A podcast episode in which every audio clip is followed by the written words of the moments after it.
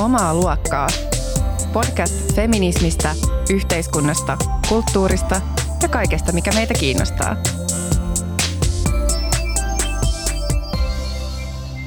Mä oon tosiaan Mia Haaglund ja mukana tällä viikolla on äh, Saara, jonka saitte kuulla jo viime jaksossa. Terve!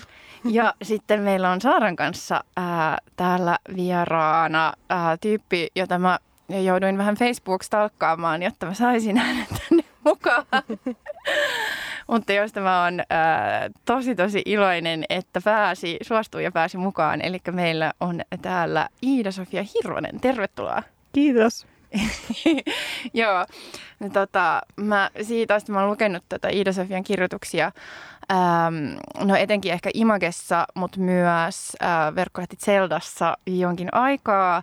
Ja sitten viimeksi, kun, kun luin äh, yhden tota, kirjoituksen, joka kertoo vanhemman kuolemasta, joka oli Imagessa, niin sen jälkeen mulle tuli tällainen, että pakko saada mukaan, tota, mukaan vieraaksi, niin, niin mä oon nyt tosi iloinen ja innoissani, että me ollaan täällä juuri me, me kolme puhumassa tällä kertaa.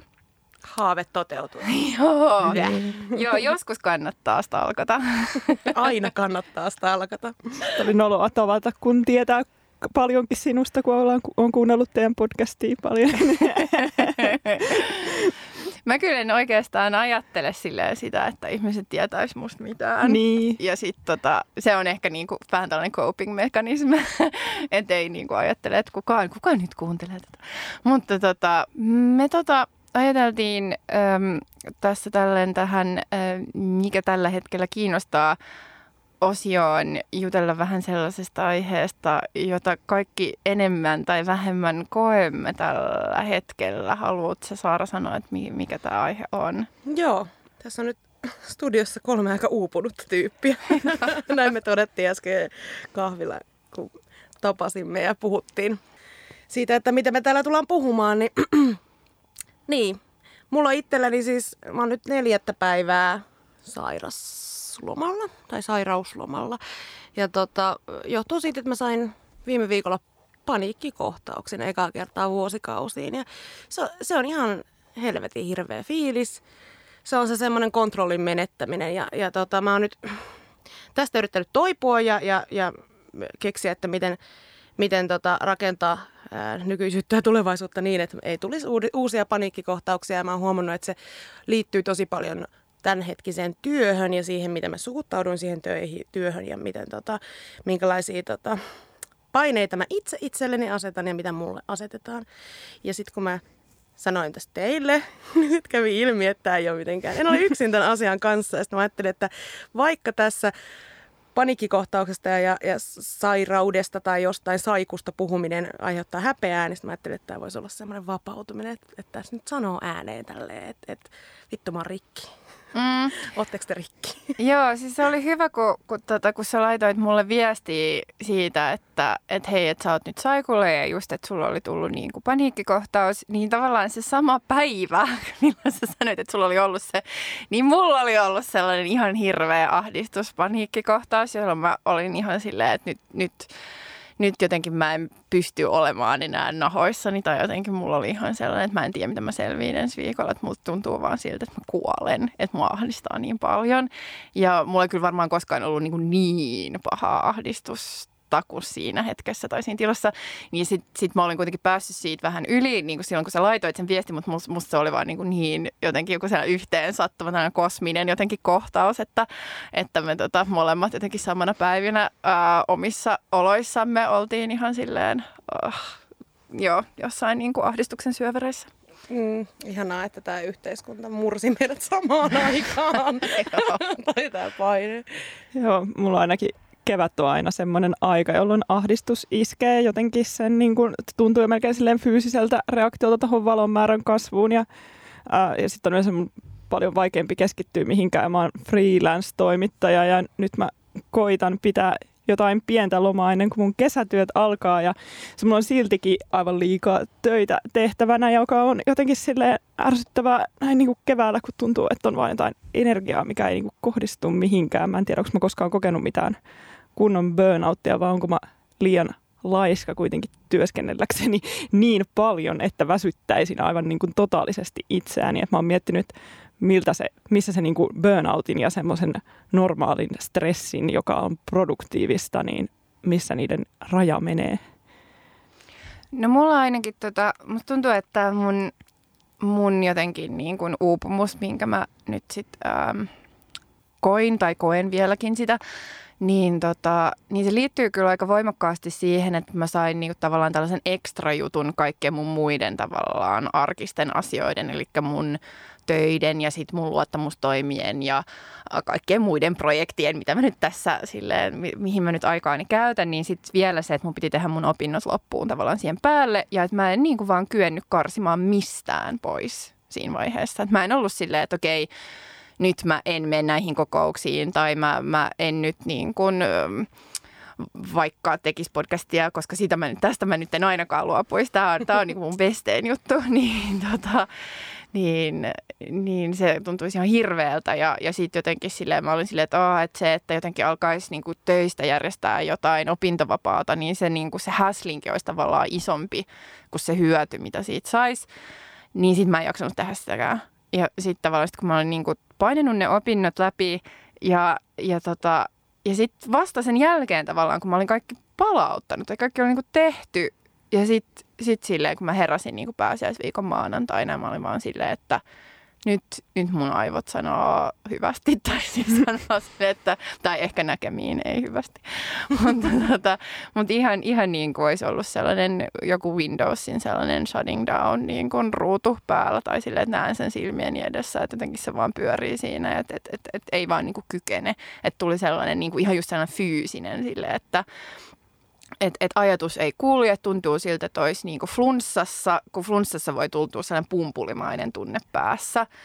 Ää, ja tota, niin se sama, vaikka mä en ollut yhtään flunssassa tai silleen kipeänä, niin, niin sitten sellainen samanlainen tunnetila ja just se hirveä väsymys, just että voisi vaan nukkua, nukkua, nukkua, nukkua loputtomiin. Ja sitten sellainen, että ei jaksa oikein puhua tai että, että ei oikein osaa niin saa muodostettua jotenkin järkeviä lauseita ja, ja tällä Ja just, että kaikki sosiaalinen kanssakäyminen tuntuisi tosi uuvuttavalta. Niin siltä se ainakin musta tuntuu. Niin toi jännä, musta tuntuu, että, että kaikilla meillä enemmän tai vähemmän väsymyksen tunteet ja uupumukset ja muut burnoutit tuntuu liittyvän työelämään tai, tai siihen toimeentulon hankkimiseen.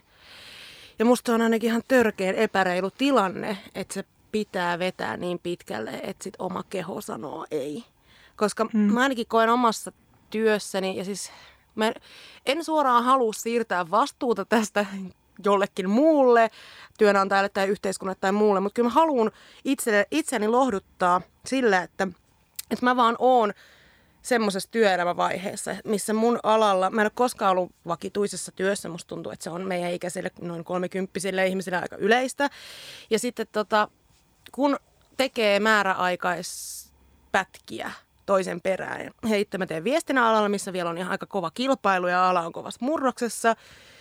Niin, niin se on jatkuvaa semmoista kilpailua itseään ja, ja muita vastaan ja semmoista paineistusta siitä, että on pakko tehdä se pätkä niin hyvin kuin mahdollista, koska se vaikuttaa taas sit siihen, että miten sun tulevaisuus ja ura ja kaikki, kaikki siitä eteenpäin menee. Eikä ole varaa, ei ole varaa siihen, että nyt vähän hölläis ja relais mm. ja antaisi itselleen aikaa. Ja sitten sit, sit tapahtuu näin, että sitten vaan niinku tekee täysillä ja sitten keho tulee vastaan. Mulle ei niinku auta se, että mulle sanotaan jostain, että sun pitäisi nyt priorisoida. Koska en mä halua priorisoida. Mä en halua tehdä sitä, että mä teen jotkut asiat huonommin. Ja on esimerkiksi sen takia huonompi työntekijä. Mä haluan olla tosi hyvä.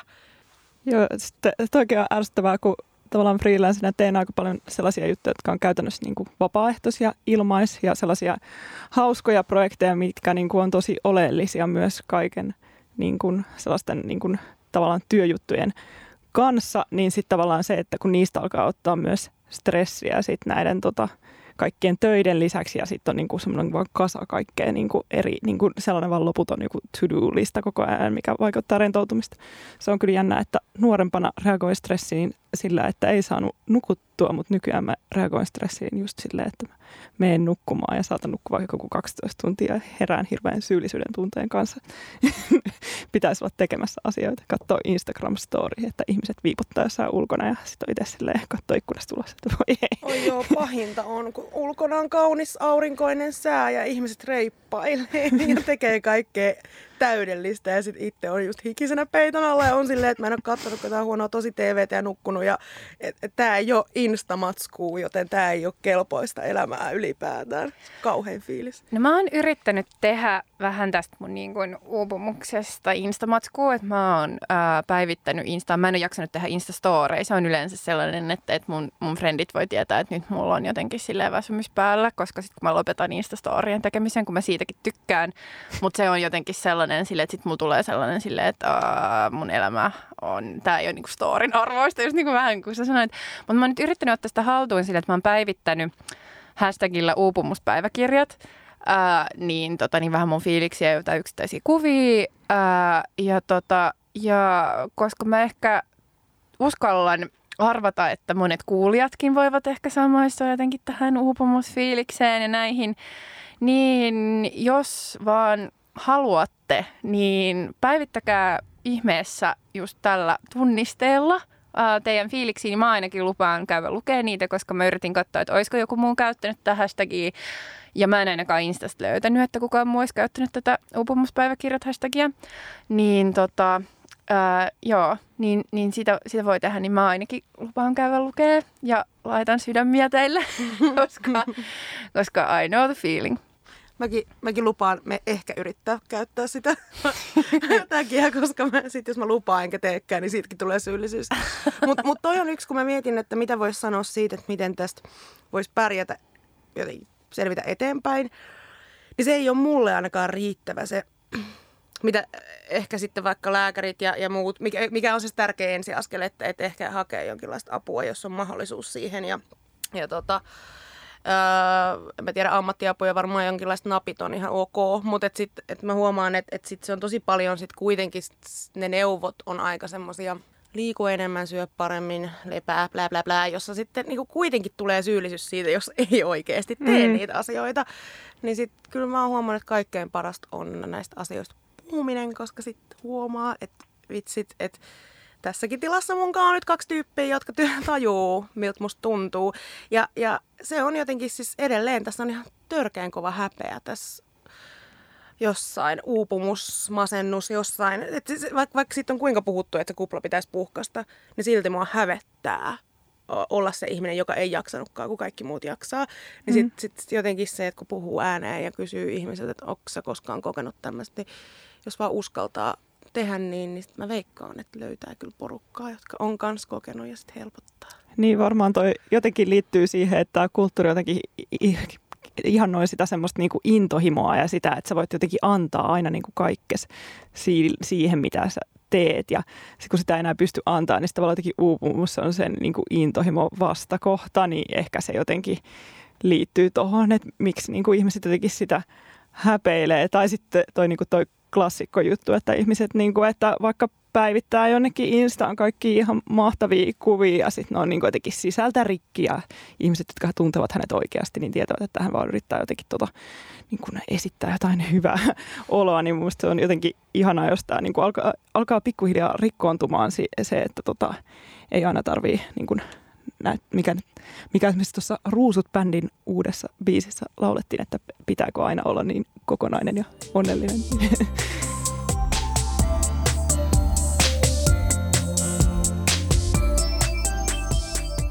kuin säkin sanoit Saara, niin, äh, niin saa usein just paljon sellaisia ohjeita. Ja onhan siis tiettyjä asioita, jotka, jotka just sellainen, että kyllähän siis nukkuminen, kyllä se on hyvä juttu. Mm. Ja, ja tota, mä en ole itse jaksanut liikkua, mutta sekin varmaan olisi hyvä juttu.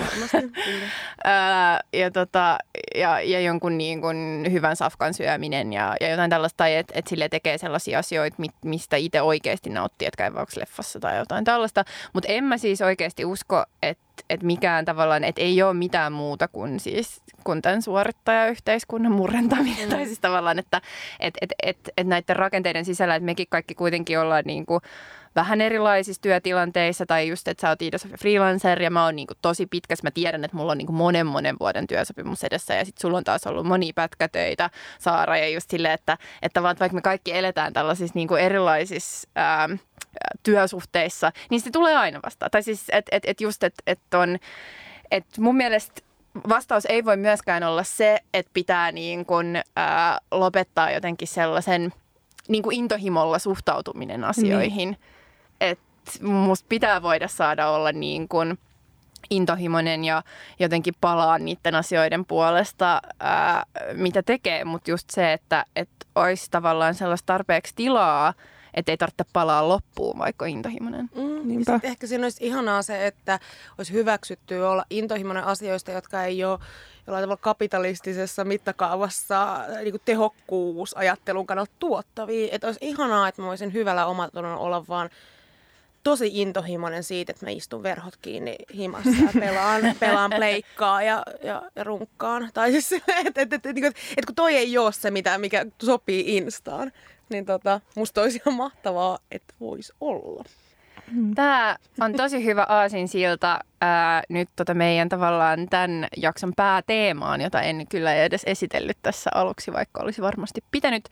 Mutta, tota, mutta emme, emme tule tänne pelkästään puhumaan ahdistuksesta ja ää, uupumuksesta, vaan ää, pääasiassa ajattelimme puhua feministisistä utopioista. Eli niin, se siis nimenomaan just tällaisen niin kuin, ää, murtavan, ahdistavan, uuvuttavan yhteiskunnan sijaan saisi miettiä jotenkin, mikä sen vastakohta, mikä sellainen ihanne yhteiskunta olisi, niin, niin jotenkin sitä tehdään mun mielestä ehkä vähän liian harvoin. Öö, ja jopa joskus tuntuu siltä, että, että jotenkin tällaisen niin kuin mielikuvituksen vapauttaminen, mitä tulee jotenkin politiikkaan, poliittisiin sisältöihin, niin sitä jopa vähän silleen, ei sitä nyt ehkä paheksuta, mutta sitä katsotaan vähän alaspäin, että pitäisi toisaalta, että jos, jos tavallaan haluaa tehdä poliittisia muutoksia ja haluaa niin kuin muuttaa yhteiskuntaa, niin se pitäisi aina kuitenkin paketoida silleen jotenkin realistisesti ja sen pitäisi perustua johonkin rahaan ja just olla se, että paljon se maksaa ja mitkä lakimuutokset pitää nyt sitten tehdä, että saavutetaan tämä tai tai mm, niin kuin jotain vastaavaa ja, ja että et sen pitää jotenkin mahtua sen yhteiskuntajärjestelmän sisälle, jossa me eletään. Että vaan se, että sanoo just joku postkapitalismi tai tällaista, niin sitten ihmiset menee ihan silleen sekaisin, koska ne ei niin kuin pysty edes kuvittelemaan mitään, mikä ei ole sellainen kapitalistinen järjestelmä, missä me nyt eletään. Tai sitten usein niin kuin, itselleni vassarina, niin jos mä yritän niin kuin herättää just jotain tällaista kapitalistis-kriittistä keskustelua, niin sitä aika usein tulee vaan sellainen, no, on, oliko Neuvostoliitto parempi? Ja mä oon silleen, että oikeasti, että mitä meitä vaivaa, jos me ei pystytä näkemään kapitalismille mitään muuta vaihtoehtoa mm-hmm. kuin joku Neuvostoliitto, niin sitten sit me ollaan kyllä jo aika ankeassa tilassa. Niin tota, niin sen takia on musta ihanaa päästä puhua tästä. Ja tota, mulle itselleni äh, heräs kans tota, ehkä sen aika niin kuin vielä voimakkaampi halu puhua just näistä tällaisista tai pallotella just tällaisia tulevaisuusajatuksia siitä, että tota, äh, sellainen feministinen ähm, ruotsinkielinen lehti kuin Astra, jota mä itse olin monta vuotta mukana tekemässä, niin äh, täytti tänä vuonna sata vuotta. Ja, tota, ja satavuotis juhlavuoden kunniaksi niin, ää, niin Astran tekijät on koonnut tällaisen feministisen antologian, jonka nimi on Denna framtid är vår, eli tulevaisuus on meidän. Ja tota, tämä oli se, mitä mä olisin viime jaksossa suositellut, ellei aika olisi loppunut aivan tyystin kesken. ja tota, se, mä tykkään tästä, että tämä anto, usein kun, niin kun tehdään joidenkin lehtien tai tällaisten juhlavuosien antologioita, niin sitten käydään usein läpi tavallaan sellaisia ehkä parhaita paloja, niin kuin mitä on vuosien aikana tullut kirjoitettua. Mutta tämä antologia sen sijaan keskittyy just tulevaisuuteen, että tässä on pyydetty... Ähm, lukuisilta kirjoittajilta ja myös kuvittajilta ää, sellaisia niin kuin feministisiä utopioita tai tulevaisuusnäkymiä ja sitten annettu aika vapaita käsiä sille käsitellä, että mitä se on. Että täällä on niin kuin dialogeja, täällä on just eri, eri kuvia, erilaisia tekstejä, jotkut on fiktiivisiä, jotkut on yhteiskunnallisia. Ähm, tai tai niin, kuin, niin, niin tota, tämä, tämä on musta upea teos muutenkin, mutta musta paras juttu tässä oli just nimenomaan se, että se herätti mussakin vähän tällaista tota, mielikuvituskelaa tai just silleen, silleen, että niin, että itsekin kuitenkin aika usein sit jää tavallaan tähän miettimään niin kuin, muutoksia vaan jotenkin näiden raamien sisällä, jossa me nyt eletään, että tämä tämä jotenkin sai mus, tai herätti mus uusia ajatuksia sellaisella tavalla, mitä mä en ole ehkä vähän aikaa niin kuin jotenkin kokenut. Ja etenkin tota, tässä on yksi sellainen teksti, jonka on ää, kirjoittanut Ida Kruunholm, jonka nimi on ää, Fruktbarhetens förtryck. Eli mitenköhän mä suomentaisin tämän No fruktbarhet on englanniksi fertility. Mikäköhän se, mikä se on suomeksi? Hedelmällisyys. Niin, eli niin kuin hedelmällisyyden silleen painolasti tai että, että tota, äh, he, joo, tai miten, miten niin kuin he, joo, hedelmällisyys äh, johtaa jonkinlaiseen mm, sortoon. Hedelmällisyyden sorto. Joo, näin se on. Niin, tota, niin siinä äh, hän just siis käy läpi no, äh, silleen, tota, omasta, omasta kokemuksestaan sitä, että hänen mielestään yksi äh, maailman ihanimpia asioita on harrastaa seksiä miehen kanssa ilman kondomia. Ja sitten jos näin tekee, niin sitten pitää koko ajan tavallaan naisena miettiä sitä, että tuleeko, että, että on riski, että voi tulla raskaaksi niin, niin tavallaan hän kelaa niin kuin montaa eri asiaa tässä tekstissä, mutta sitten hänellä on niin yksi tällainen tota, tulevaisuuskela, jota, jota, tota, joka jäi mun mieleen, joka oli siis sellainen, että et, et mitä jos tehtäisiin niin, että ää, miehiltä joskus niin kuin nuorena, siis teini-iässä jossain vaiheessa, että olisi tällainen joku kansallinen tai kansainvälinen ää, spermapankki, ja sitten kaikilta niin kuin otetaan sellaiset sitten tota, näytteet tai, tai jotain niin sinne pankkiin, ja sitten kaikki vaan sterilisoidaan. Viimeksi käytin sanaa kastrointi, mutta sitten Saara sen jälkeenpäin oli silleen, että tälle on kyllä toinen sana. Ei siis kyllä kastraatiokin on toimenpide. Niin, se, sekin on. Eri. Mikä se oli se niin. parempaa kuin seksi tämän jäl- toimenpiteen niin. jälkeen? Niin, niin, ehkä sterilisoidaan ja sitten tota, sit ei tarvitse enää tavallaan missään vaiheessa miettiä sitä pelkoa, että, että tulisi raskaaksi, ellei halua. ja sitten jos haluaa niin sit saada lapsia, niin sitten voi vaan niin käydä sitten siellä spermapankista hakemassa sitä sitten spermaa ja sitten voi niin hedelmöittyä ja näin edespäin. Että sitten myöskin kaikki tavallaan ei-toivotut raskaudet ja aborttit ja kaikki tällaiset sitten äm, jäisivät taakse, että sitä ei tällaista kun niitä ei enää sitten tässä yhteiskunnassa olisi, niin, niin vaan tuollaisena niin villinä ideana keskellä sellaista aika samaistuttavaa mun mielestä tekstiä, mitä se oli, niin mä olin silleen, että oh, ihanaa, niin kuin jotenkin ihanan ravistelevaa, että et, et pitäisi muuten tällaisia heitellä vähän enemmän. Eli nyt mä pidin, vaikka mä sanoin ennen tätä, että mä en pitäisi superpitkiä monologeja, niin mä pidin aika pitkän sellaisen... Äm, niin kuin introtakseni tätä teemaa, mutta tämä tavallaan oli, oli se, mistä, mitä mä jotenkin hain täällä keskustella, että musta olisi ihanaa nyt kuulla teiltä jotenkin silleen, että mikä, mitä ajatuksia tämä herättää ja jotenkin mitä, mitä, tota, mitä teille tulee niin kuin mieleen tällaisesta feministisistä utopioista. No siis mun mielestä oli hyvä monologi, kiitos siitä, että ette yhtään pahoitella hyvin alustat aiheen. Se mitä sanoit siinä alussa just siitä, että, että miten usein kaikki ut- utopistiset ajatukset tulevaisuudesta, äh, esimerkiksi vaikka joku, joku postkapitalistinen yhteiskunta ammutaan helposti alas äh, täysin absurdina, niin se paljon liittyy siihen, että, että, että kuka puhuu ja kuka hallitsee, kenellä on valta hallita niin kuin ylipäätään äh, sitä, mistä puhutaan. Ja sitten ne ihmiset, jotka hyötyy eniten, tai ne rakenteet, jotka hyötyy eniten nykyisestä tilasta, niin toki ne on silleen, että toihan ihan käsittämättömän tyhmä idea. Ja, ja, ja sitten sit tavallaan sen takia mä oon niin iloinen, että me tehdään nyt tämä jakso, että me voidaan olla niitä ääniä, jotka, jotka tuo niitä jotain uusia, erilaisia ajatuksia. Ja, ja mä näen, että tässä on jo lähtökohtaisesti se semmoinen niin yksi utopistinen, ää, tai ei edes utopistinen, vaan semmoinen feministisen tulevaisuuden yksi tärkeä osa siitä, että moniäänisemmin määritellään tulevaisuutta. Ja, ja niin kuin kun puhutaan sitten huomisesta vuoden päästä tai sadan vuoden päästä, niin, niin että se ei ole aina vaan sieltä valtarakenneista ylhäältä alas.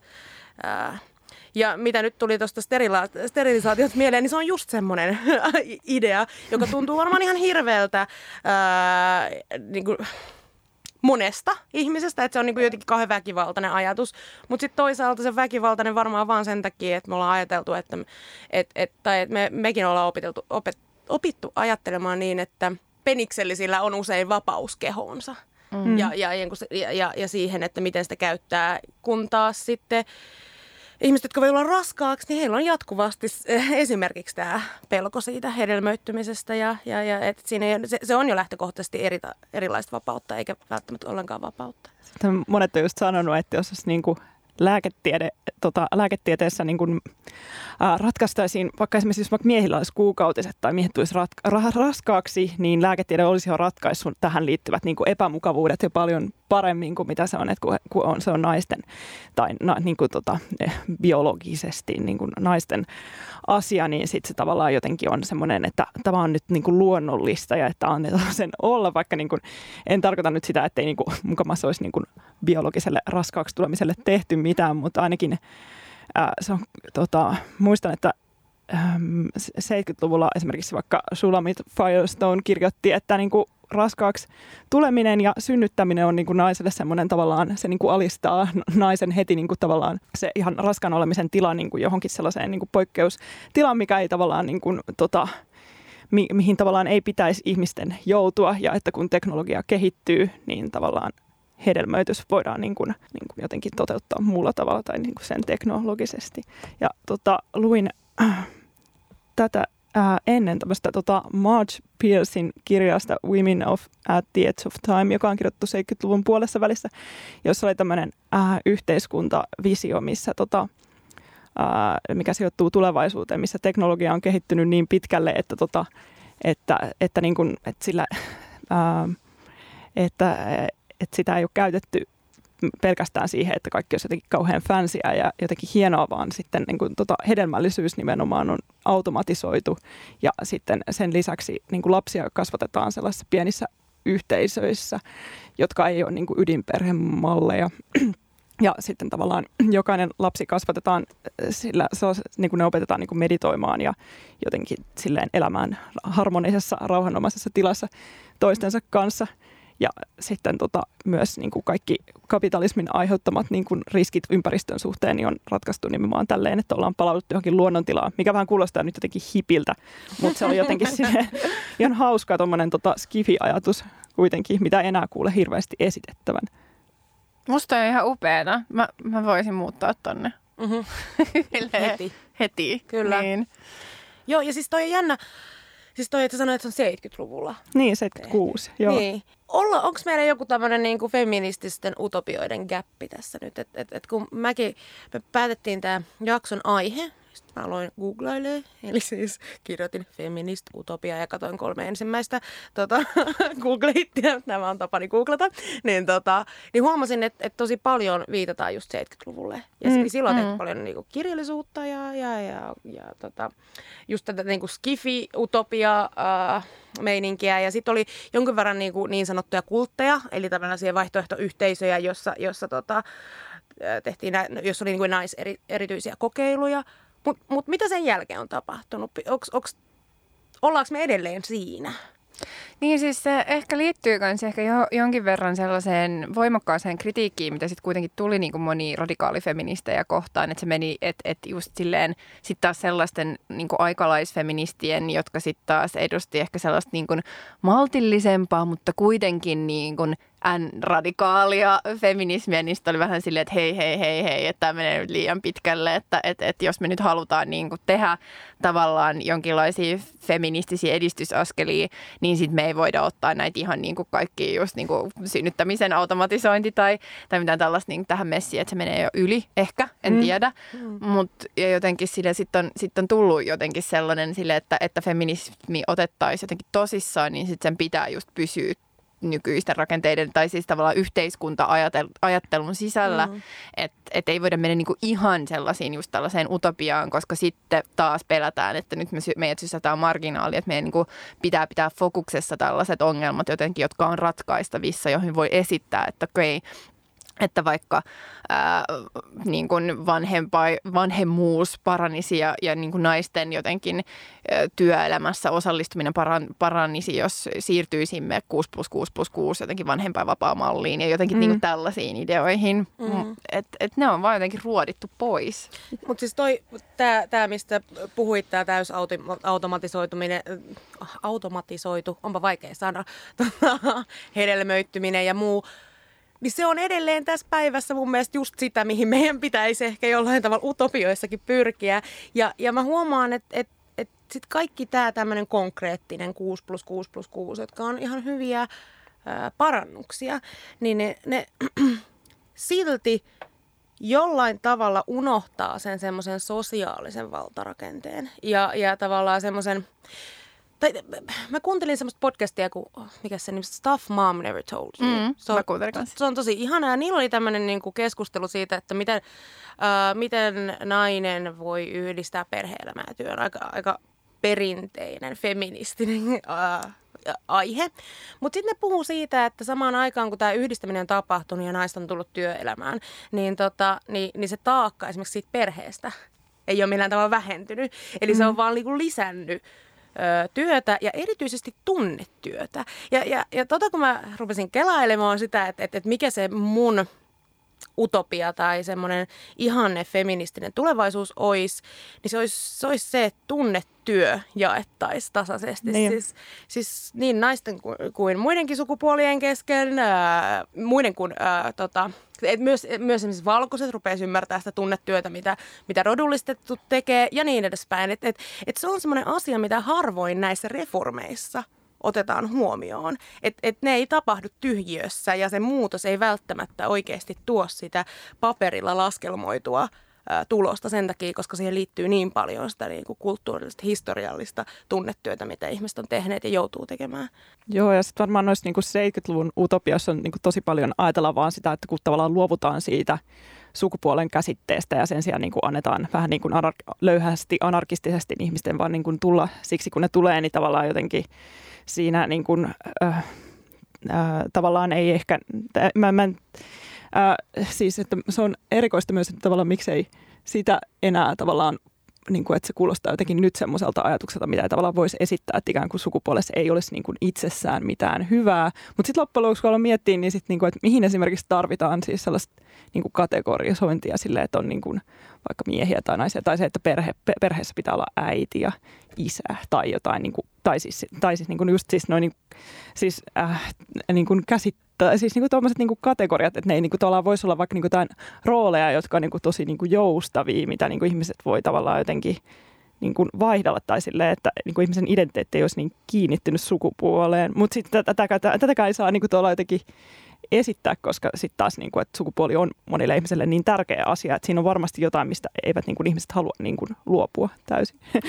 Ja sitten toisaalta ää, niin välillä kuitenkin tuollaisten tavallaan kun on tiettyjä valtarakenteita, niin sitten jos jotenkin sanotaan, että niitä ei, tai yritetään niin. jotenkin muodostaa jotain sellaista yhteisöä, missä niitä ei olisi, mutta sitten niitä väistämättä kuitenkin aina on, niin välillä on mun mielestä kuitenkin parempi, että jotenkin nimetään jotkut tällaiset roolit, koska sitten niitä voi purkaa. Mm. Mutta monissa tällaisissa yhteisöissä, tai itse tietää just silleen, että jos halutaan vaikka perustaa jotain yhteiskunnallisia liikkeitä tai jotain tällaisia, sitten ollaan silleen niin, niin kuin horisontaalisia ja hierarkittomia ja kaikkea tällaista, ja sitten siihen kuitenkin jostain vaan niin kuin ilmestyy tiettyjä valtahierarkioita, ja sitten niitä on paljon vaikeampi purkaa, kun tavallaan niitä ei ole nimetty. Niinpä. Niin, niin tämä tai jotenkin, joo, että miten niin kuin jotenkin pääsisi just sellaiseen tilaan, että, että tai niin mäkin näen, että just sellainen niin kuin munkin feministinen utopia olisi se, että just jollain tällaisilla kategorioilla ei olisi mitään väliä. Että tavallaan ei tarvitsisi niin kuin tällaista identiteetin jotenkin kasaamista just jostain sukupuolesta ja luokasta ja, ja, ja tota, muusta, vaan että et ne olisi vaan silleen, mm. että voisi vaan olla. Mm. Mutta tämä on ehkä just tällainen, että tulee tällainen välireformistinen siihen, että, että joissain ainakin niin, että vaiheessa pitää, pitää olla niitä, jotta ne voidaan sitten rajoittaa. Ja sitten ne valtarakenteetkin tuntuu, että ne tavallaan ihmisten sosiaaliseen kanssakäymiseen, niin sitten ne jotenkin tulee myös jotain muutakin kautta. Että jos on vaikka sanottu, että joo, että et saa käyttää valtaa tällaisella maskuliinisella setämiestavalla, niin sitten se vallankäyttö voi olla ihan jotain muuta muotoa. Interwebsissä nämä tämmöiset öyhöttäjät usein kritisoi feministejä siitä just, että miten ristiriitaista se on, että, että samalla halutaan sukupuolineutraaliutta, mutta samaan aikaan kuitenkin nostetaan naiseutta ja vaikka naiserityisten tilojen tärkeyttä esille.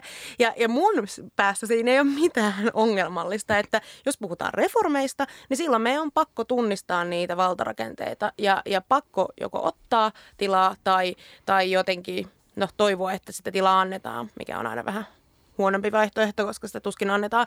Mutta sitten totta kai, jos puhutaan utopioista, jos mä saan nyt päättää, niin mä silleen räjäytän nämä kaikki rakenteet. Ja, ja, ja toi on, niin kuin, mä en tajua, miten interwebs-öyhöttäjien mielestä on, niin kuin, päässä toi on niin vaikea ymmärtää.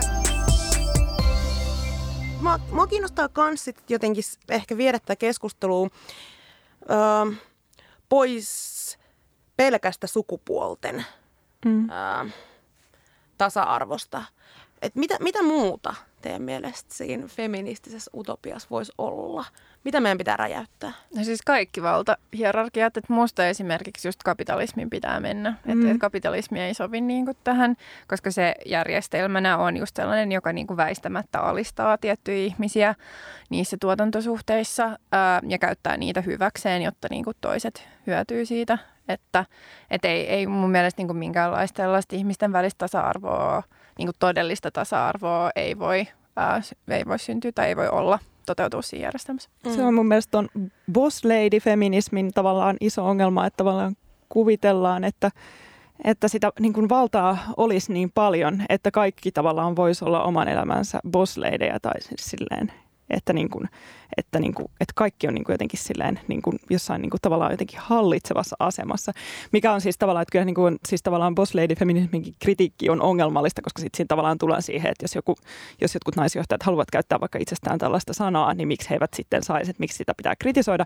mutta sitten nimenomaan just tämä niin kuin tavallaan semmoinen, mun mielestä siihen liittyy semmoinen jotenkin outo semmoinen kapitalistinen äh, fetisointi ja sellainen, että jotenkin niin kuin niin kuin työn palvonta ja vähän semmoiset niin kuin jotenkin kuottavat semmoista autoritääriset piirteet. niin mm. sitten jotenkin tavallaan niin kuin siitä ehkä niin kuin johonkin sellaiseen, että tavallaan että niitä bosseja ei enää ole tai jotain. tai sitten jotenkin silleen, että niin kuin yksilöt tavallaan pystyisi jotenkin toimimaan ilman sitä, että niiden tarvii tuntea olevansa tämä niin vallankäyttäjiä. Mm. Ja kyllä tuossa Boss ainakin mun näkökulmasta haetaan kuitenkin se hyväksyntä sille bossiudelle jollain Niinpä. tasolla. Että se on sitten jo, jollain tavalla sen toksisen maskuliinisuuden elementtien kautta haettu se johtajuus ja valta-asema. Mikä niin. toki on ihan ok, mutta mut jos taas saisi vaan räjäyttää kaiken, niin sitten niin Boss Ladies lähtisi kanssa siinä samassa. Ja mu- musta on osa sitä sama kamppailua siitä, että pitää saada enemmän naisia pörssiyhtiöiden hallituksiin. Mm. Siis mä en ole siitä tavallaan eri mieltä, mutta mun mielestä pörssiyhtiöiden hallitukset vois kans mennä. tai siis tavallaan, että, mm. että sellaiset niin valtakeskittymät ylipäätänsä ei tee hyvää ää, jotenkin kuitenkin, jos me halutaan luoda sellaista yhteiskuntaa, jossa myös niin kun kaikki varallisuuskin jakautuu tasaisesti, niin sit sitä ei voi tehdä sellaisella järjestelmällä, niin kuin taloudellisen järjestelmän sisällä, jossa me eletään tällä hetkellä. Mm. Mutta aina jos sanoo just jotain tällaista, niin sitten ihmiset on silleen, että no niin, no mikä se sitten olisi? Tai siis silleen, että, että antakaa, antakaa numeroita ja rakenteita ja just kaikkea tällaista, että, että tavallaan ja se, sekin on musta niin kuin mahdotonta, että pitää jotenkin purkaa ja rakentaa samaan aikaan. Mutta se on myös outoa tavallaan, että ikään kuin, niin kuin nykyään on jotenkin uskot, tai siis jotenkin sallitumpaa esittää dystopioita kuin utopioita ja paljon helpompi esittää dystopioita kuin utopioita. Nuoret haluaa katsoa paljon dystopioita, siis tämä just, että niin kuin joku, vaikka joku Handmaid's Tale on vaikka niin kuin tosi suosittu sarja, nyt on mun mielestä jotenkin oireellista, koska se on tehty niin kuin, mitä nyt Reaganin aikana se tämä story, että niin kuin naiset on mm. alistettu niin kuin hedelmöityskoneiksi jotain, jota silleen niin kuin rikas yläluokka niin kuin jotenkin silleen orjuuttaa ja sitten on niin kuin tosi silleen raju ruokkayhteiskunta, että se on niin kuin sit tosi suosittu ja ihmiset jotenkin ehkä tunnistaa tämän ajan ahdistukset niin kuin siitä ja kaikki niin kuin Trumpit ja kaikki nyt mitä nyt joku Suomen synnytystalkoot tyyliin niin kuin, menee tähän näin, niin sitten on myös jotenkin niin kuin hassua, että ihmiset niin kuin voi kutsua tällaista niin kuin jotenkin älykkääksi kritiikiksi, mutta sitten tavallaan jotenkin silleen, että niitä niin kuin mahdollisia tulevaisuuksia ei saa esittää, että et, et kuulostaa aivan täysin naivilta ja silleen niin kuin ei vakavasti otettavalta tai jotenkin silleen tyhmältä.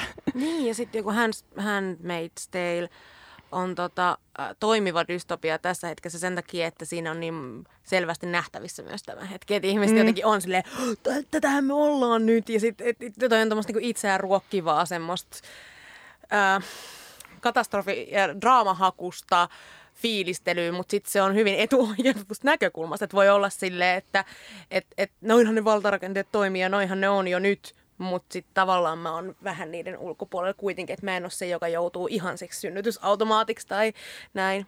Ja siis yksi asia, mitä mun mielestä pakko vaan jotenkin räjäyttää, ja me ei ehkä ole oikeat ihmiset puhumaan siitä, mutta haluan vaan sanoa sen nyt tässä, on valkoinen ylivalta.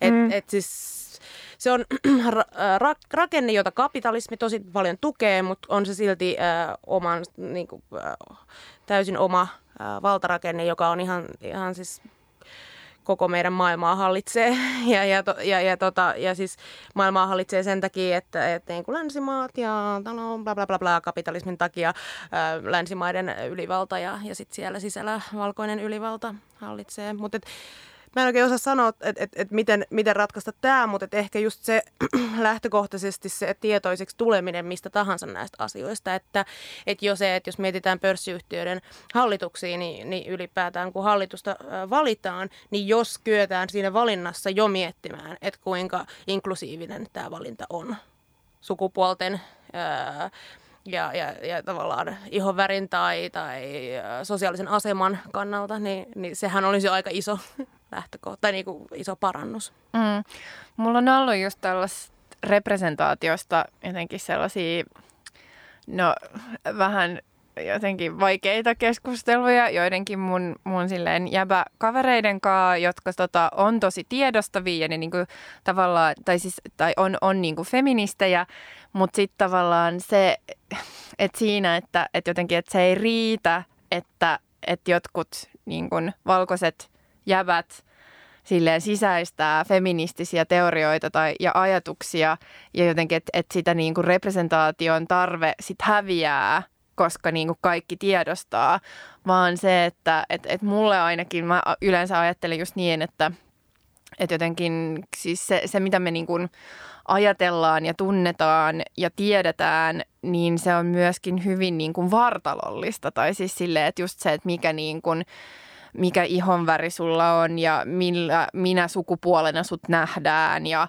jotenkin mitä, missä luokkaympäristössä tai jotenkin sille tilanteessa sä oot kasvanut ja kaikki tällainen, että se niin kuin ruumiillistuu jotenkin suhun ja sitten se vaikuttaa siihen jotenkin ajatu, ajatusmalleihin tai jotenkin siihen, että mitä, mitä sitten silleen tekee, miten prosessoi tietoa. Ja vaikka itse sisäistäisi niin kuin itsekin vaikka valkoisena niin kuin yrittäisin kuinka paljon itse jotenkin ymmärtää ja sisäistää ja purkaa omaa jotenkin sellaista ää, niin kuin, täls, niin kuin valtahierarkioihin perustuvaa tota, ajattelumalleja, niin ei se riitä. En mä voi koskaan korvata sitä, että mm. meillä on niin kuin just sille, että se representaatio oikeasti toteutuu tai että meillä oikeasti on niin kuin ihmisiä, joilla on erilaisia ruumillistuttuja kokemuksia mm. päättämässä asioista tai, tai tota, jotenkin niin kuin tekemässä asioita yhdessä. Et, et se on musta just niin kuin ensimmäinen askel on sellainen just jotenkin tiedostaminen, mutta mut vaan se, että et musta just että et usein niin kuin representaatio saa just sellaista kritiikkiä tavallaan, että se olisi vaan niin kuin for show tai jotenkin vaan sille, että,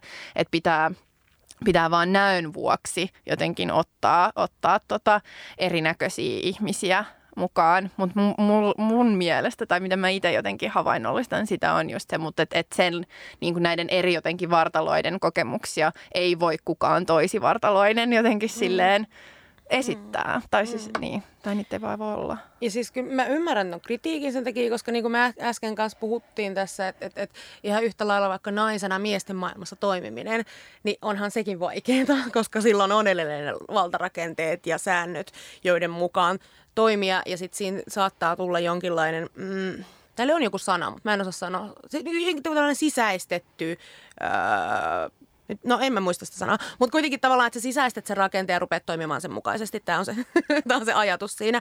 Ni, niin, niin jos, jos lähdetään vaan siitä ää, niin kuin paikkojen antamisesta ja niin kuin tasapäistä, tasapäistämistä, tämä on huono sana, mutta mut tota, jos lähdetään siitä, että esimerkiksi hallituksen, pörssiyhtiön hallituksessa pitäisi olla yhtä paljon ka- kaikkia sukupuolia ja, ja, ja niin kuin representaatioita, niin niin sitten voi olla, että kun toimitaan siinä maailmassa, jossa se valtarakenne kuitenkin on niin siellä taustalla, niin se ei riitä. Mutta kyllä se on mun mielestä hyvä askel siihen. Mm. Toinen on sitten just se, että niin kuin sä sanoit, että tunnistetaan niitä ongelmia. Tunnistetaan myös se, se niin kuin itsessä, esimerkiksi mitä minä naisena olen paljon tehnyt, niin on, on just sitä, että mitä tämä ympäröivä kulttuuri tekee mulle, mi, mi, mistä mä oon niin syyntakeeton. Ja, ja tavallaan luetaan se semmoinen ahdistuminen ja syyttäminen, jos on vaan mahdollista, se on aika vaikeaa. Ja sitten sit sen jälkeen seuraava askel voisi olla jonkinlainen organisoituminen. Eli, eli mä en luota siihen, että mm, miehet tulevat koskaan antaa tilaa muille jos ei ota sitä. Tämä on ihan varmasti totta myös, että valkoiset ei tule antaa muille tilaa. Ja, ja siis, se, se, siis että tavallaan, niin että, että sen takia, jos mä haluan valkoisena jollain tavalla ää, auttaa sitä, että valkoisen ylivallan purkuu, niin mä voin auttaa siinä tilan antamisessa ja jakamisessa ja, ja, ja tavallaan jollain tavalla raivaamisessa. Ja se ei välttämättä tarkoita niin, että mä oon silleen tuppa tähän nyt puhumaan, vaan esimerkiksi niin, että, että kun eletään tässä kapitalistisessa yhteiskunnassa, niin, niin raha on valtaa. Mä voin mm. oikeasti rahoittaa semmoisia toimijoita, jotka saa sitten itse ottaa sen tilan ja itse toimia. Ja tämmöisiä, niin. Niin, tää nyt lähti vähän laukalle. Mutta niin. Niin, no, no mullakin tulee just mieleen, että eihän myöskään silleen ne, jotka, niin kun, ne, jotka rikastuu kapitalistisessa järjestelmässä, niin eihän nekään niin kun, aika usein tekee aika suuriakin toimia, että ei tarttis vaikka maksaa veroja. Että sit voidaan niin olla filantrooppi jotenkin omilla ehdoilla ja antaa rahaa joihinkin niin kohteisiin, hmm. jotka itse voi valita ja sitten näyttää tosi hyvältä jotenkin julkisesti siinä, että ajattele hmm. myös, että en ole tällainen niin kuin rikas kusipää, joka vaan haalii itselle ja omalle perheelle rahaa, vaan katsokaa, minä autan niin kuin ihmisiä ympäri maailmaa näillä minun projekteillani, mutta kuitenkin kaikki niin kuin hallitukset, jossa istun tai jotenkin kaikki yhtiöt, joiden kanssa olen tekemisissä, niin tekee kaiken, niin kuin kaiken mahdollisen verosuunnittelun, jotta mm. niin kuin maksaisi mahdollisimman vähän veroja. Mm. Niin, niin sekin on just sitä, että ei, ei rikkaatkaan niin tavallaan anna, anna rahaa. Jos vapaaehtoisesti. Niin, niin, vapaaehtoisesti, paitsi jos itse sitten näyttää hyvältä siinä. Niin, tai se just, että aika monet, vaikka niin kuin jos ajattelee, niin kuin aika monet ihmiset on varmaan niin kuin haluttomia ajattelemaan siitä, että niiden pitäisi niin kuin leikata niiden tämänhetkisestä elintasosta, vaikka joillain muilla ihmisillä menisi jotenkin tämän epätasa-arvon takia niin kuin huonommin, koska jotenkin, en tiedä, ehkä niin kuin ihmiset jotenkin tavallaan, että kun, eikö se ole ihan tutkittuakin, että kun ihmisistä tulee rikkaita, niin niistä tulee jotenkin huono, vähän, vähemmän empaattisia tai ne niin kuin enää jaksaa niin paljon ajatella muiden ihmisten ongelmia. Mun mielestä oli joku tutkimus joskus mm. esitetty näin. Mä voin myös sanoa, että mun subjektiivinen kokemus on tällainen, jos eli tutkimuksia tai ei, mutta tämän mä oon huomannut myös. Niin, tai että jotain niin kuin Me Too-kampanjaa niin kuin aletaan niin kuin kuuntelemaan ensinnäkin siitä, että niin kuin just silleen vaikka niin kuin rikkaat, menestyneet, valkoiset filmitähdet kertovat ikävistä mm. koke- kokemuksistaan niin kuin toistensa kanssa ja sitten samaan aikaan vaikka joku niin kuin, niin kuin vaikka työläisten tai silleen matalapalkkaisten ihmisten kokemukset on silleen, että ihmiset vaan levittelee käsiään, että voi voi, että jotain kassaa jossain Walmartissa ahdistellaan. Mm. Että, tai siis niin kuin, että jotenkin ikään kuin, niin kuin välineet siihen koko yhteiskunta tavallaan rakenteen niin kuin siihen niin kuin syvään epätasa-arvoon niin puuttumiseen, niin kuin ne on niin, tota, ne, niitä ei ole ehkä tarpeeksi vielä ja niitä pitäisi kehittää jotenkin aktiivisemmin. Mm. Ylipäätään Me Toohän on paljon vanhempi juttu kuin mitä niin. tässä vuoden aikana, että sen keksi. Vitsi, nyt mä oon Kyllä, just. Kiitos. Ei mitään. Koska pitäisi osata just nimetä tällaisessa kohtaa. Mm. Mutta hän on siis äh, musta aktivisti, joka mm. on tätä Me Too-duunia tehnyt jo pitkään. Niin, mutta niin. sitten se vaati sen, ne valkoiset etuoikeutetut, jotka sitten toi tämän, tästä, teki tästä aallon. Mä eilen ähm, heittelin kanssa tätä teemaa tota, joillekin äh, ystäville, jotka oli koossa ja sitten tota, ja sitten siinäkin oli ehkä vähän niin kuin, ähm, vähän vaikeuksia jotenkin alkaa maalailla just mitään tällaista täydellistä feminististä yhteiskuntaa. Mutta musta yksi hyvä kysymys, joka niin kuin siitä keskustelusta tuli, oli se, että mistä me jouduttaisiin luopumaan tavallaan sellaisista just asioista, josta, että jouduttaisiko me niin kuin feministeinä jotenkin luopumaan jostain, jotta me silleen saavuttaaksemme jotenkin tällaisen yhteiskunnan, että, että mistä niin kuin tavallaan sellaisista meille mieluisista asioista vai jotenkin silleen... Mm. Tosi mielenkiintoinen kysymys. Koska kyllähän esimerkiksi just siis, että vaikka mekin tunnistetaan valtahierarkioita, niin kyllähän mekin myöskin silleen valkoisina, niin kuin siis naisina silleen nautitaan monista etuoikeuksista. Ja, ja jos just jotenkin silleen, että mitä, mitä kaikki ne niin kuin konkreettisesti just voisi olla, mistä joutuu sitten Mm, kyllä varmaan niin kuin kaiken maailman etuoikeuksista, jotka asettaa... Ja no, mm. niin. Sitten monilla ainakin liittyy toi, että niinku tavallaan ikään kuin jouduttaisiin luopumaan näistä niinku kapitalismin meille tota, tekemistä nautinnoista, mm. kaikista meikeistä ja mm. hienoista vaatteista ja kyvystämme erottaa valmistautua ja käyttää hyvin, kehittynyttä teknologiaa. Et mä en tiedä, miksi aina niin kuin, sit jotenkin just näissä esimerkiksi 70-luvun utopiassa on monesti niin kuin tämä just paluu ikään kuin johonkin niin kuin luonnonläheiseen yhteiskuntaan, missä tätä kaikkea ihanaa härpäkettä ei ole. niin, niin, mutta tota, tiedä. Niin, toi on ihan totta, joku vaikka meikki. Miten vapauttaa se niin, että siinä ei ole se jonkinlainen kauneuden ihanne ja, ja kapitalistinen kauneuden ihanne erityisesti siinä alla, jotta tulee semmoinen olo, että haluaa silti käyttää meikkiä ja, ja voimaantua siitä. On ihan hyvä kysymys. Ehkä monista asioista joutuisi luopumaan, mutta sitten toisaalta se voisi olla myös semmoista vapautumista. Mm. Mutta mä ainakin näen, että, että just silleen, kun monet haluaa ehkä maalata just tällaiset äm, vaihtoehtoiset yhteiskuntamallit, että se olisi hirveän ankeeta, jos ei olisi vaikka kapitalismia, että just sitten tulee se niin kuin neuvostoliittokela silleen, niin, että niin. kaikkien pitää käyttää samaa hammastahnaa, kaikkien pitää käyttää samoja tennareita, että ei ole niin kuin, kaikki näyttää just sellaisilta silleen samanlaisilta. Ja jotenkin ainakin mun, mun jotenkin visiossa ei ole yhtään sellaista. Ei Että kaikki voi käyttää glittertossuja, jos haluaa. Siis että on, on niin kuin olemassa just tällaisia loputtomia jotenkin, no en ehkä loputtomia vaihtoehtoja, mutta just silleen, että, että se ei tarkoita sitä, että kaikki olisi niin kuin identtisiä ää, ja kaikki olisi tosi ankeeta, vaan Niinpä. siis niin päinvastoin. Päinvastoin kaikki olisi upeata. Mutta kyllä, kyllä esimerkiksi mun mielestä toi kauneusihanteen nostaminen on ihan hyvä kysymys. Mm. Siis sillä tavalla, että kun mietitään, että kenen katseelle.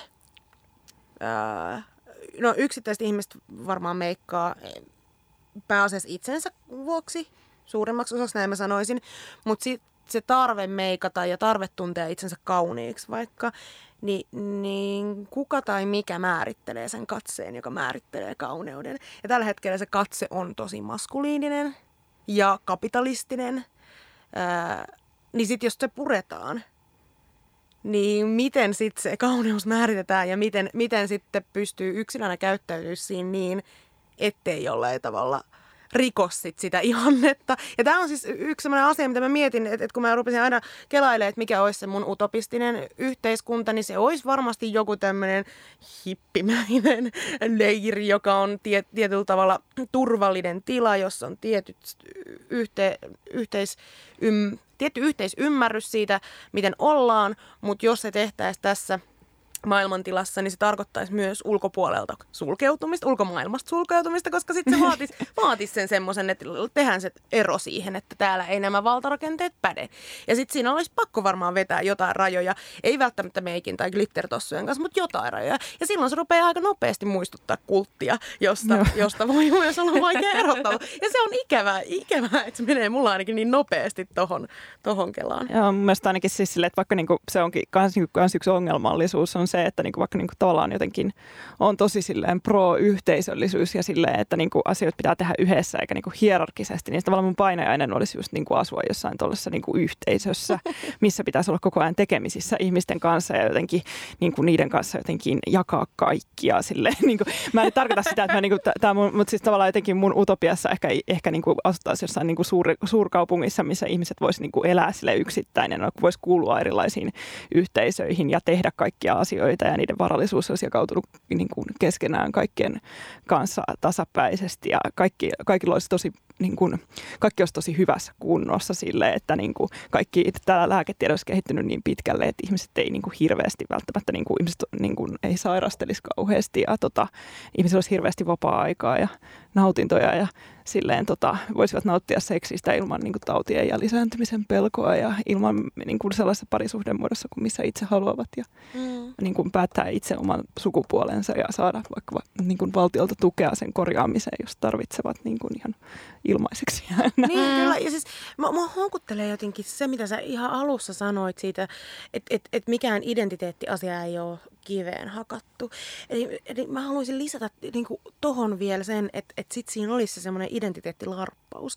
Että, että mun ei mm. tarvitse sitoutua siihen yhteisöllisyyteen ja siihen semmoiseen, jos mä en halua. Mutta sitten on niitä paikkoja, jos mä voin niin. vähän aikaa larpata sitä ja sitten taas mennä jonnekin niin kuin yksin jonnekin hiljaisuuteen. Ja, ja jotenkin se, että ylipäätään identiteetti ei ole sellainen asia, joka määrittää, vaan, vaan se larppi. Toi on tosi hyvä. Toi on musta ihan keskeinen. Tai just se, että, että, että, että et sekin on mun mielestä just ongelmallista, että nykyään niin vaaditaan jotenkin sellaista tiettyä staattisuutta tai että sun pitää tavallaan päättää, että oot sä hetero ja o, niin kuin, tai, tai, tai onko sulla joku muu seksuaalisuus ja niin kuin, mihin sukupuoleen sä määrittelet itsesi tai miltä sä haluat näyttää tai mitä työtä sä haluat tehdä tai missä mm. sä haluat asua tai haluatko sä olla minkälaisessa parisuhteessa. Ja siis kaikki, että et, et jotenkin, jos kerran päättää jotain, niin sun pitää niin kuin, tavallaan pysyä siinä. Niin. Et, et just, tai heti kun... ihmiset kyseenalaistaa, jos mm. sä niin kuin muutut siitä. Niin, mm. niin ja sitten musta toi on ihan hölmöä. Tai siis silleen, että enhän, ei, ei niin kuin, itsekin voi olla jo, jonain päivänä jotain mieltä jostain asiasta ja sitten niin kuin lukee ja miettii ja sitten on silleen, no itse asiassa en mä nyt ehkä olekaan mieltä enää. Tai en mä ehkä itse asiassa tunnekaan just näin, mitä mä tunsin pari päivää sitten, että pitää saada olla lupa olla silleen muuttuvainen ja just tuntee ja kokee eri asioita ja voi olla niin kuin eri vaiheita ja eri jotenkin silleen, että, että, että just sellainen niin kuin, se on niin kuin hirveän tylsää, että pitäisi aina jotenkin mm. tuntea ja ajatella samoin. Ja tämä on ehkä jonkinlainen oire siitä just, että, että kun... Öö, tehdään reformeja näissä valtarakenteissa, niin sitten ne reformit on aina niin kuin jollain tavalla vaihtoehtoisuus. Että on se normi ja, ja tietty rakenne, esimerkiksi, että pitkään on nähty ö, heteronormi ja heterous sitä niin kuin normaalina ja sitten kaikki muu on sitten poikkeavaa. Jollain se vaatii sen, että ihmiset joutuu... Ää, silloin, jos ne haluaa jotain muuta olla kuin, kuin hetero, niin ne joutuu astumaan siitä johonkin muualle ja silleen erikseen tekemään sen jonkinlaisen, oli sitten niin sanottu kaapista ulos tuleminen tai muu joku oma niin kuin, tietoinen ajatteltu päätös. Tai sitten nyt ollaan ehkä, äh, niin kuin jos puhutaan seksuaalisesta suuntautumisesta, niin ollaan ehkä päästy keskustelussa ainakin Suomessa siihen, että, että heteroit ei aina nähdä normilla, vaan joissain keskusteluissa ymmärretään se, että, että, että on muitakin, mutta silti se vaatii sen semmoisen, jo, että se fluidius on jotenkin, se on niin mahdotonta tässä rakenteessa tehdä ja se, niin. Se me ratkaistaan, kun me räjäytetään. Joo, ja sekin on niin kuin jotenkin ongelmallista, että monesti niin kuin toi, noissa niin kuin narratiiveissa ainakin aikaisemmin, tai mikä on ehkä niin kuin nyt viime aikoina tunnustettu, että tavallaan toi trans- tai niin kuin, äh, queer-seksuaalisuus, niin se olisi ikään kuin joku born this way-homma, että hän on aina tuntenut olonsa erilaisiksi, joten annetaan hänen nyt olla sitä, mitä hän on, tai ettei tavallaan niin kuin ymmärretä sitä, että miten se on, niin kuin voi olla monelle ihmiselle paljon niin kuin ristiriitaisempi ja monimutkaisempi prosessi se mm. oman identiteetin löytyminen, eikä se välttämättä niin kuin löydy vaan niin kuin tosta noin vaan. Mm. Plus, että sekin on jotenkin hassua, että joku vaikka mieheys ja naiseus on jotenkin kategoriana, niin kuin miten se vaikka perusmediakulttuurissa esitetään, niin se jotenkin tuntuu silleen aiheuttavan ihmisille ne kategoriat ihan jatkuvaa riittämättömyyden tunnetta, että niin kuin vaikka jossain lehtien otsikossa on jotain, näin minusta tuli mies, näin isä kasvatti minusta miehen, ja, ja tota, niin kuin naiset kysyvät, että onko nyt tarpeeksi naisellinen just oikealla tavalla, ja silleen, että, niin kuin, että tunneks mä itteni naiseksi, mikä on jotenkin silleen jotenkin kornia, että tavallaan en tiedä, siis musta se on niin kuin hauskaa, että ihmiset saavat tuntea itsensä silleen vaikka mieheksi tai naiseksi niin kuin joissain tilanteissa, mutta se on niin kuin, että ne ei tarvitsisi jotenkin määrittää sen niin koko mm. olemista.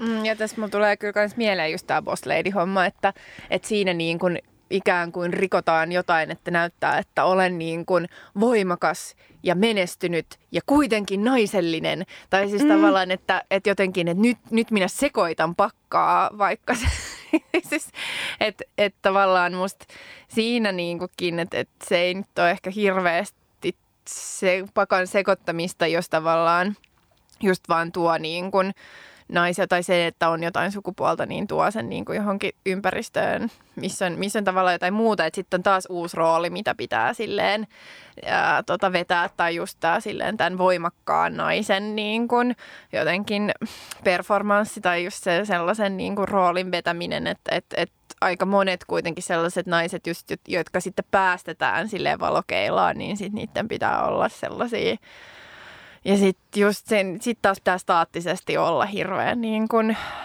menestynyt ja voimakas ja kestää kaiken ja, ja ei niin kuin yhtään silleen väsyttää ja, mm. ja, ja just sille ei saa, ei saa olla niin kuin ikään kuin heikko tai empaattinen tai mitään tällaista. Mm, mä sain nuorena tosi paljon kehuja siitä, että mä olin one of the guys. Ja mä olin, otin sen tosi isona kehuna. Että et, et, et, niin jäbät sano mulle, että sä oot vähän niin kuin jäbä. Ja sitten mä oon silleen, että vitsi, nyt mä oon onnistunut tässä mun sosiaalisessa elämässä. Ja tajusin paljon jälkikäteen, että miten ongelmallista tommonen Joo, on. se on kyllä klassikko tommonen kehu, että on niin kuin muut tytöt, sä oot vähän erilainen. Joo, nyt mä ehkä sanoisin vaan, että haista paska. Tota, sen mä haluan sanoa, kun sä flagasit tässä, ja kun me juteltiin aikaisemmin, yksi asia, mitä me ei ole vielä keskusteltu tässä, on, tota, on, on äh, eläinten välinen äh, vallankumous. Eli tavallaan, että et, tällä hetkellä me pidetään ihmistä äh, erillisenä eläimenä ja toislajiset eläimet sitten, sitten alempi arvoisena. Niin se olisi ehkä semmoinen asia, mitä kyllä mun utopiassa äh, mietittäisiin ihan uusiksi että ylipäätään eläinten hyvän, hyväksi käytetään kaikki niin kuin väkivalta, mitä nyt tehdään eläimille, niin se ainakin loppuisi, mutta mm. ylipäätään ehkä se ajatus siitä, että, että ollaanko me oikeasti jollain tavalla erityinen eläinlaji ja millä tavalla sitten, jos ollaan.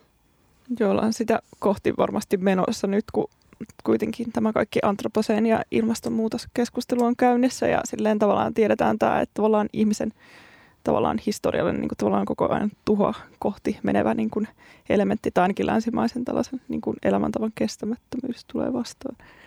Mm. Mm. Ja sekin on just sellainen, että jos on vaikea kuvitella sellaista yhteiskuntaa, joka ei perustu kapitalistiseen talousjärjestelmään eikä perustu tällaiseen tota, ää, valkoiseen ylivaltaan tai ää, sukupuolihierarkiaan tai seksuaalisuuksien hierarkiaan, niin yhtä vaikeaa tai melkein vaikeampaakin saattaa olla just niin kuin tota, havainnollistaa sellaista yhteiskuntaa, joka ei perustu lajierittelyyn sillä mm. tavalla kuin missä tällä hetkellä elämme. Pesukarhut pörssiyhtiön johtoon. Oi, oi, oi, oi, toi on niin mahtavaa, että, että tota, toi, toi saa olla viimeinen, viimeinen lausahdus. Tota, onko teillä ää, vielä jotain, mitä te haluaisitte sanoa tästä teemasta? Vaikka, vaikka tuntuu ja, ja kuulostaa siltä, että feministinen utopia on vain utopia, niin kyllä mä sanoisin, että meillä on mahdollisuuksia mennä sitä kohti.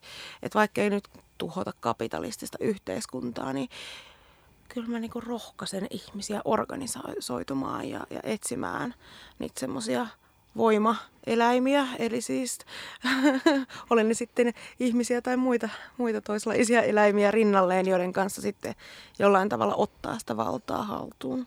Joo, ja... sitten taloudellista tai jotain muuta.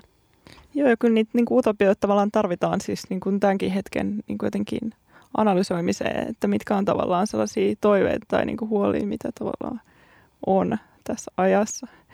Ja niin kuin myös silleen, niin kuin taiteessa olisi niin hauska nähdä niitä jotenkin enemmän.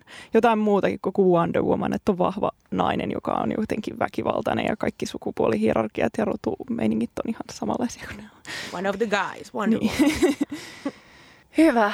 Päästään sitten meidän suosituksiin.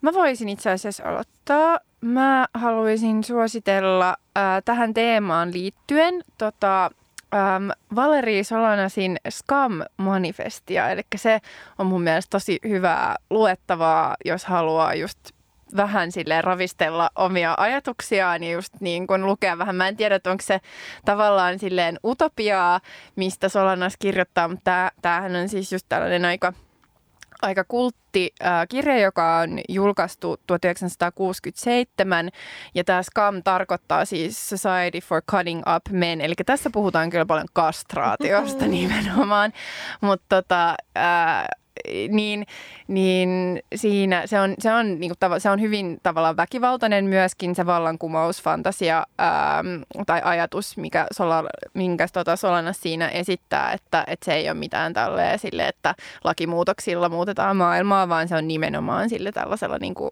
tietynlaisella väkivaltaisella, ehkä aseistetulla vallankumouksella, niin pitää vaan niin kuin, eliminoida kaikki miehet, mutta jos silleen miesten sijaan sen lukee silleen ehkä toksisen maskuliinisuuden tai just tällaisten niin kuin setäkulttuurin silleen eliminoimisena ja, ja ehkä ajattelee, no mä itse, mä, mulla on ok, jos niin kuin silleen tota, jotain niin materiaa. Sille, kyllä suffragetitkin on räjäyttänyt postilaatikoita sun muita, että kyllä nyt ehkä välillä jotain pitää tehdä, jotta jotain saadaan niin kuin ravisteltua hereille.